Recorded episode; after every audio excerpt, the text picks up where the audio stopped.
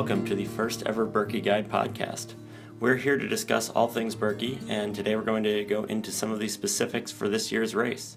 This is our first ever podcast, and we're doing it on a bit of a shoestring, or I should clarify, totally on a shoestring, so you might notice some audio issues partway through. But think of it like a wax issue at Double O or a bonk at Mosquito Brook. Rewax or grab a gel and roll with the punches. My name is Ari Ofsevit, and I write the BirkieGuide.com website. And with me today are Ben Popp and Al Serrano, both of the American American Birkebeiner Ski Foundation. I'm just going to launch right into it and uh, welcome Ben and Al. Thanks for coming on, guys. Thanks for having us. Yeah, thanks, Ari. Yeah, Ben is the executive director, and Al, what's what's your exact title? My title is event director event director for, for the Birkie. So that's coming up in about less than four weeks now. Um, so I just want to talk for a few minutes about what, what we're looking at this year. Like, what is the what? First of all, what do the snow conditions look like out there? Are we do we have something to ski on? Yeah, you know, this has been uh, the uh, conditions are pretty darn good right now. Um, we got about uh, 18 or 20 inches of snow so far, um, but it was very wet and wet, very wet and heavy when it came down. So you know, that's not really a ton once you compress it. The base is probably uh, 10, uh, 5 to 6 inches up on the northern half of the trail. Southern half, it's probably only 3 or 4. But uh, like I said, it was really wet. And so the trail right now is really, really good condition. Great skiing. We just had uh, the Birkie Tour and the Seeley Hills Classic and some events, and they were just um, as good as ever. But uh, that being said, let's just say we don't have a lot of excess snow in that. Uh, a couple big warm ups would be a little bit troublesome, and so we're we're definitely keeping our fingers crossed for some more snow and and uh, and then cold weather, of course, to freeze up the lakes. Yep. So, are, are right now are the lakes still have some open water or some thin spots? Yeah, there's um, you know some of the lakes that are just regular, not spring fed, are, are frozen. But uh, Lake Hayward, which is the all the, the, one that we really care about, of course, um, you know that's just uh, the Namekagon River dammed up. So there's a pretty good current that we uh, that we have to uh, cross, and so that's always the thinner of the ice that we monitor. And right now, that's about uh, five or six inches. So we just had a really good cold spell of almost uh, 25 below at night this last week, and so um, it's it's we're making good ice, and uh, the crew is out there actually this morning as we speak, drilling some holes um, to see what the ice looks like. Because as soon as we get some uh, the go ahead to be out on the ice safely, we'll start snowmobiling down the trail across the lake so that, of course, you compact it and then uh, that way the you know get rid of some of that insulation and hopefully drive the frost or drive the ice creation underneath it a little bit more. What are you? Uh, what are we looking at? I know there's. I know there's some a few new features we should look forward to this year. What What are What are those? We have the uh, the new start area is next year. Is that correct?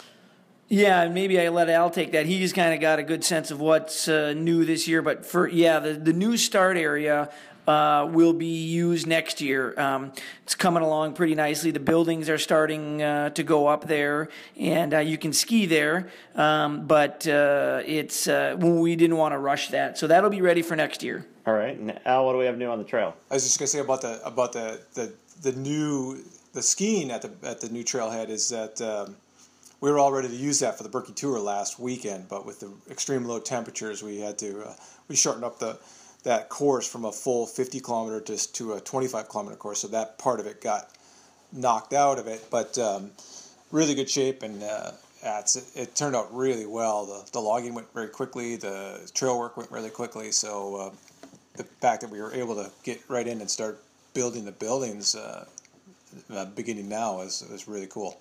So is this going to be the last year that we have the power line climb at the start? It is. So wow. there's so that uh, that that really steep uh, climb that uh, comes right after McNaught Road. That one becomes eliminated. Um, for those that know the trail really well, there's a there's a 90 degree corner on the power line, and the the uh, the the classic trail taps in right there, and it's really only about uh, it's about 75 to 100 meters to the north of that, right right at the right at the junction of right where the 90 degree turn is. That's where the new skate trail will, will come in. So you can imagine that's a pretty uh, that's a pretty good elevation right there. So you, you will gain the same amount of elevation, but it's uh, it's a little bit more steady. and it's a lot uh, straighter and it's a lot wider f- from when the gun goes off for everyone. because that section on the on the little power line parallel with McNaught Road that's been in use for many years, that's actually a pretty narrow spot uh, with the power poles going right down the middle of it. There's really only been room for uh, one person on either side to go through those. So um, now for 2017 when they start, it's uh, it's 75 or sorry, excuse me, uh, almost 90 feet wide for the first uh, almost kilometer until the classic and skate split, and then it's uh, then it's 50 feet wide for the skate, and the classic is going to be well. Folks will see that in the classic race this year because we upgraded that section from um, from where the from where it leaves the airport property to the power line. Uh, so previously you could only set three tracks on that. There'll be six parallel tracks all the way up to the power line for the classic course, and that's uh, that's in place for this year also. Yeah, that sounds sounds pretty good. Yeah, the power line's always wide enough, but for, for you know when you have ten people across, all of you want up that hill, but before that it can be a little narrow and the fast start of the race too. So then from there it sounds like we have uh, mostly the same course uh, through the through the hills and through the sort of the flatter area, um, but there's a new hill down in uh, down towards Hayward we're, we're getting on this year. Is that correct? There is a new climb. So with the with the sale of the Martinson property, also known as uh, Rosie's Field, Rosie Martinson was uh, the original owner on that. Uh, they are going to develop some homes down there, some building lots on that, and they cooperated with us and laid out a nice uh, section of trail. So we've got a net gain of about 900 meters. So the the new section of trail is is somewhere in the neighborhood of uh, I believe it was uh, 1600 meters, but uh, it cuts off a little bit. It's kind of a horseshoe shape. So um, with a net gain of almost a kilometer, and it's just a real steady climb of almost 40 meters height difference from uh, that new stuff. Yeah. So something like not not something not something real steep, but something like maybe you'd have coming out of Mosquito Brook. Yeah, um, I, think even a little bit more, gradient. even a little bit more steady than that, because it really does really no kind of uh, any any downhills to speak of within yep. that uh, climb, and it's uh, it's steady. Um, it's a little it's steeper at the bottom at the beginning of the climb. So yeah, the other thing I think about is it's a net climb from the Hatchery aid station. So last year's reroute down into Hatchery. Oh right, that right. was a climb out of there. You climb up into Duffy's Field, and then then you uh, then it's kind of a level for a little bit as you go through the field, cross over, and then turn into the woods. So there's a that first turn up into the woods on the new section is uh, is in the neighborhood of probably about 12 to 14 percent grade for, a, oh, wow. a short okay. climb, and then uh, and then from there it's all it's all less than 10 with with the exception of a couple of small two three meter rises that have a little bit more pitch to them. All right, sounds like that'll be fun on uh, 44 kilometers of skiing in. Yeah. And then uh, and then come down come down the hill back onto the field, cross 77, and then the rest of the trails uh, same as it's always been from there. Yeah, and the downhill. I think the the downhill might raise a few eyebrows too. Um, we made it pretty wide, but it does have a little bit of a curve into it. Um, so those always, uh, you know, that's always an issue with the with the Birkie field, just with the mass starts, uh, the numbers of people yep. anytime where there's something that's even just a little bit technical tends to, you know, can cause some problems for some folks, but uh, it, it flows really well. Um, there's a lot of room, a lot of visibility around it. So, um, and it has a beautiful view of the Hayward skyline. the Hayward metropolis, as we like to say, the, the, the, the, water tower. So from there on in, it sounds like as long as the lake freezes up, it, the, the course looks pretty good. Uh, what else? What what else are we looking at new this year um, as far as sort of the course or the events go? Um, and then maybe what are we looking at towards, into the future? Um, well, uh, this has been, um, I think, uh, one of the cool things, or one of the things that'll change downtown this year is once you cross the finish line. I'm not sure if you remember last year, you continued straight up. Uh, up uh, towards the uh, elementary school and got your bag and then changed and then went over to the armory and you know it just uh, that really started to spread people out and created longer walks and um, we're fortunate we've got a great relationship with the school district here and we're going to this year be able to use the intermediate school. So um, once you finish and you get to Fifth Street, and there's going to be um, a bunch of vendor, you know, places to get milk and energy drink and you know the usual sort of recovery drinks, and then instead of continuing straight, when you get to Fifth Street, which is basically where the snow ends, you'll take a left, and as you take that left, there's a Catholic church there and um, they've been great to work with. Al's done a ton of work with them, and so they've come on and allow us to use their parking lot for all the baggage. So basically, as you turn that left, bang, all the bags are right there, and you'll be able to pick up your bag. It'll be on the street, and and um, and then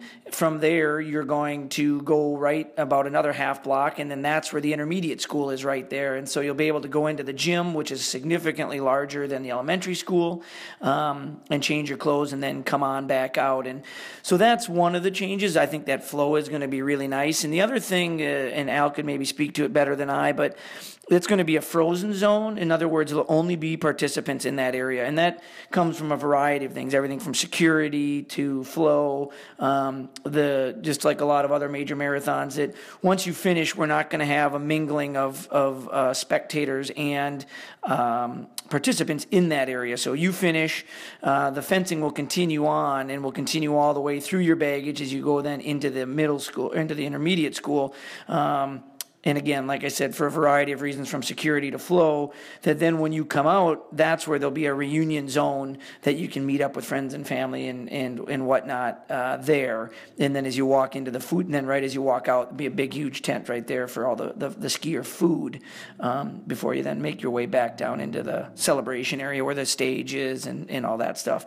So that'll be a bit of a change yeah, in down. down. Back down on Main Street, Main Street to cheer everyone else on, of course. Yeah, exactly. And that's, of course, this year uh, we're going to have some food trucks down there. So not only as you know, you can go to Anglers and and uh, all the other places along Main Street, but uh, to have some other options for people, uh, kind of by that big celebration tent where the Lions and everybody is selling food. There'll be some other uh, food trucks and music, and and then the, the celebrating the stage, of course, and podium, and then right cheering everybody on as they come in. So we're kind of you know every year trying to make that flow smoother and give people um, some more amenities and and enjoy the downtown.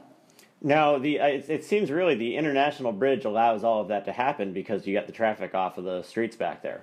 Yeah, absolutely. That's that's hundred percent correct. And uh, you know, we were hoping to have it all four lanes this year. It won't be till next year. Um, we know for sure it'll be four lanes next year, uh, which would be super nice. I was actually meeting with a group of loggers this morning, talking about flow of, of trucks and whatnot. And um, so it'll be really nice. Uh, and, and, even what we learned last year about two lanes and what can and can't happen, what'll make it smoother. But uh, yeah, having the bridge down there allows all this to happen on the other end. And uh, the one one thing that did change with the bridges here is it was heightened up to uh, It'll be signed at 13 feet 6 inches, which is the legal limit for uh, truck traffic. So we're hoping that makes a smooth flow for any of the, um, you know, any of the larger traffic that's around as well. And uh, so yeah, it should be uh, should be good downtown. Um, so I guess uh, a couple of other questions. So we, we, we covered the trail, uh, we covered the some of the finish. Anything else in Hayward we should look forward to? I think uh, just just some details on what Ben gave about as far as your the finisher's experience, uh, and that's just a it's just a, a, a, further step from kind of where we went last year, where we moved the uh, we moved the the uh, operations trailers that we have from used to be on both sides of the street. We moved them to one side of the street so we can offer a little bit more uh, spectator visibility of the actual finish line itself. And um, so really, what we're doing now is from that point forward, we're just uh, making that a spe- uh, skiers only kind of zone and. so when you finish there, have They'll have Nuun hydration and Kemp's chocolate milk and Clif Bar will be all set up in there. Turn the corner, pick up your baggage, all within that secure zone, and then you'll just be uh, facing exactly where you need to go as you as you when when you traverse through that zone. Pick up your bag, go out through the exit. You can see the intermediate school on your right. Hop over there, change your clothes, when you come out of the exit of the ch- clothes changing, you'll be looking right at the food tent for the uh, for the finisher food for your you know cup of soup and uh, and roll, and go right in there, meet uh, your friends and family, and then you'll only be a block and a half away from the celebration zone. So you'll be able to uh, go down there and uh, get in the big tent, and they've got the beer and the brats from the Lions Club, and Fishing Has No Boundaries, and uh, working on some food trucks that'll be out in the courtyard area and uh, Yep. all the access to Main Street business. So um, And then just a nice, tighter nice easy, circle. right? Nice, nice easy walk to Main Street, and you uh, you can hang out there the rest Yeah. of the day. Um, the uh, as as far as your your new office is right on the trail too, and that's all remodeled and ready to go this year. Yeah, we finished. Uh, we did that last year, and uh, got uh, got a little more space. Our staff is growing, and uh, so we, we're moved in there now. And and then out front, one of the biggest reasons we did it was with Telemark closing. We really wanted to create a space that we could remember a lot of the traditions and history, and get some of the stuff out of Telemark. So we created the, a front about a thousand square feet, and it's going to be the Tony Wise uh, Museum. And uh, by Birkie time, it, the grand opening is is we're shooting for July. Um, Allison Slavic, who did the uh, uh, few other museums, including the Ski Hall of Fame, um, is working on it with us. She's a Birkie skier and fantastic, and has a great vision for what this is going to look like. So she's working on it, and uh, but so it's kind of a big uh, open space right now. But we'll and definitely invite people to come check it out for sure, and and uh, then come back in the summer and, and be part of the grand opening. Sounds sounds good. Um, and I guess as far as uh, s- a few more logistics go, I know in a couple years ago there were some traffic issues, and and that those were worked through. Last year everything seemed to go pretty well. Are we sort of looking a repeat of that? Hopefully. Yeah, we had we had good reports from the traffic flow last year. There's you know obviously a, a handful you know folks that missed their start. Uh, you know had to wait in line for some buses. We had a little snafu with um, Donnellan Field, um, and there was that kind of uh, cycled a little bit up up the chain uh, because the way the buses go, it's once they uh, those buses that leave from the Hayward area, Donnellan Field and uh, the high school, they um, that's a long turnaround for them. That's a long drive. It's to, to get up there, and they As we'd say in the transit industry, it's a long deadhead. yeah. So um, so actually, what we're doing uh, to avoid that is we're we're eliminating a couple of the early morning options for for um, getting on a bus. So the high school is one that we're getting rid of, and that that was not. Uh, not many people took advantage of that in the past anyway, so uh, don't show up at the high school on Saturday morning. You won't get picked up. Uh, there will be a spectator shuttle there, but they, you won't get a ride to the start. If, so um, Yep. and then uh, the other one is we, we added a skier drop off on County Road M at the Evergreen Tavern out to the east of Telemark, and that uh, that that was an okay situation, but it's a really small spot. It's not large enough for a full scale. If people started to utilize it, so uh, we'd be we'd be in trouble if, if if hundreds of people showed up for that one. So we're we're just going to cut it. It's basically if you're coming from that end, you're going to have to go six more miles uh, into Cable, and then you have either the option of the Como lot or the Cable Business Park uh, drop off on Highway 63. Drop off, so essentially, uh, Donnellan we're going to keep on. That, that tends to fill up. That's a short time period in the morning to get on, get those buses up, and then once those buses are north, they're going to be utilizing the Birkie Ridge parking lot, the Como parking lot, and the Co- and the Cable drop off area. And Birkie- So those buses will make one trip north, and then they'll just run back and forth on the short So short the, haul up the- there. The, more we can keep the concentrated, the the more flexibility the bus company has with getting buses at there, and then they're and they're really good about that. They get reports from drivers, and they have a dispatch dispatch center where um, if they say, hey, we're you know we're short of buses on Como, can you shoot them over here? They can they can move them, and with those twenty minute turnaround times that they have coming from there, then they're much more flexible, and people will get in there uh, quicker. So.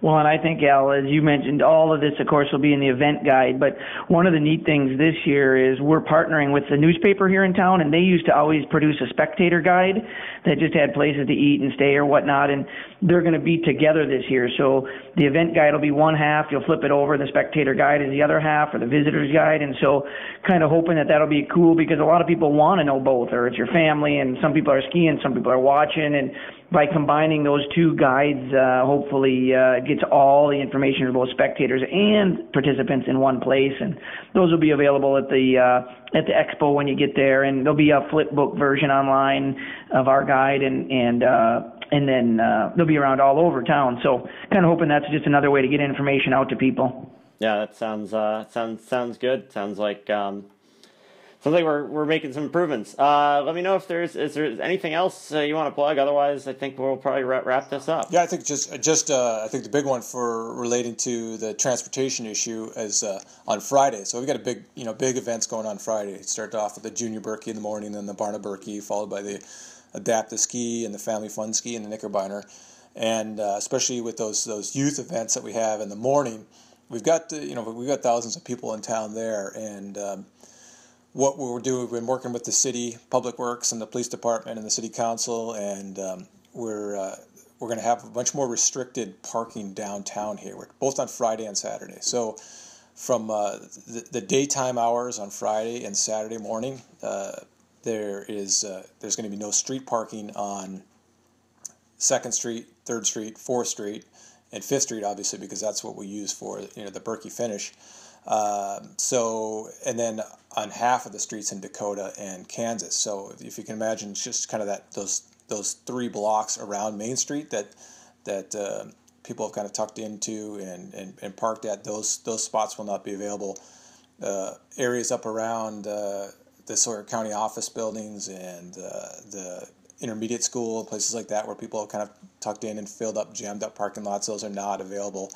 And what we want to do is on Friday uh, the all the participants when they come in for those uh, Family Friday events will be directed to the to the Hall of Fame area, the Big Fish area, and there's a there's a ton of parking down in there. The race will start down there on the lake, which is really cool. We haven't talked about, but you know all those kids and the Junior Birkie and the Family Fun Ski, they're going to get to ski up and over the International Bridge and up Main Street. Um, so uh, you know they get the bonus there of of that that experience. Plus, uh, we're trying to you know, get them to park there and there'll be a shuttle bus running all day Friday from the from the from the Hall of Fame to the Celebration Plaza. So if you're doing coming up with the for the kids in the Barna Birkie or the Junior Birkie, drop them off there, get them start, hop on the shuttle bus, bring you up to the Celebration Plaza, get out, and you can see them finish. And when you're done, you can bus back. Um, and then on Saturday, again, same same parking restrictions. Um, and the buses will be coming in behind that intermediate school. So, you know, please, if you're out there and you're listening and uh, you're used to kind of finding yourself a parking spot up by the primary school or the intermediate school, uh, you have to stay away from that area because all the buses will be coming in there. Gets them in and out of town totally unrestricted because they come in off of Highway 77 and Nyman Avenue. They don't have to go under the bridge. They don't have to go on Highway 63 and you'll get good we'll get good flow there but they need to come in behind the school to pick them up so um, we'll have a shuttle available from the high school and from Donelon Field all day for spectators and people coming to meet folks after the race. So you can get in there, get on a shuttle bus, and it'll bring you downtown. And I assume this is there are going to be a lot of signs and every a bunch of volunteers as there always are. So, yeah, so on Friday the signs will be directing you to Family Friday parking, and uh, and then uh, on uh, Saturday there's the electronic signs that were spectators in park in the um, park in the high school, park at Donelon Field get on that, and all the no parking will be signed. Sounds good. Um, well, thanks for coming on, guys. Thanks for all the information. Yeah, thanks for having us. Uh, great chatting, Birkie, and I mean it's going to be here in less than four weeks, man. Less than four weeks. We got to we got to all do our snow dance, or maybe just our cold dance right now, and keep that keep those conditions good. Amen to that. Yeah. All right. All right. Thanks very much. Um, and uh, we might we might do this again. I'll uh, let you guys know if we want to, and um, yeah, thanks for coming on. Hey, thanks much, Ari. The Birkie Guide podcast is hosted by me, Ari Ofsevit, and I am the creator of BirkieGuide.com, which you should go and check out. It's produced by Sam Evans Brown, who is skiing his second Birkie this year. And in addition to being a very fast skier, he was 40th last year out of the first wave, won the first wave. He also hosts the Outside In podcast from New Hampshire Public Radio, podcast about the natural world and how we use it. I very highly recommend it. Uh, I think it'll be of interest to a lot of Birkie skiers. And the most recent episode was about ultramarathoner Scott Jurek and the Appalachian Trail. Uh, he set the record. He had a little celebration on the top of Baxter Peak up in Maine and that caused a little bit of a hullabaloo. So, a really good story there. You can download it on iTunes, Stitcher, or wherever you get your podcasts, or check it out at outsideinradio.com. Thank you, Sam. Uh, without Sam, this would sound a much, much more amateur production. Our music today is from Dr. Turtle, and we get it off of freemusicarchive.com. Um, join us again. We will hopefully do this again sometime soon and thanks for listening.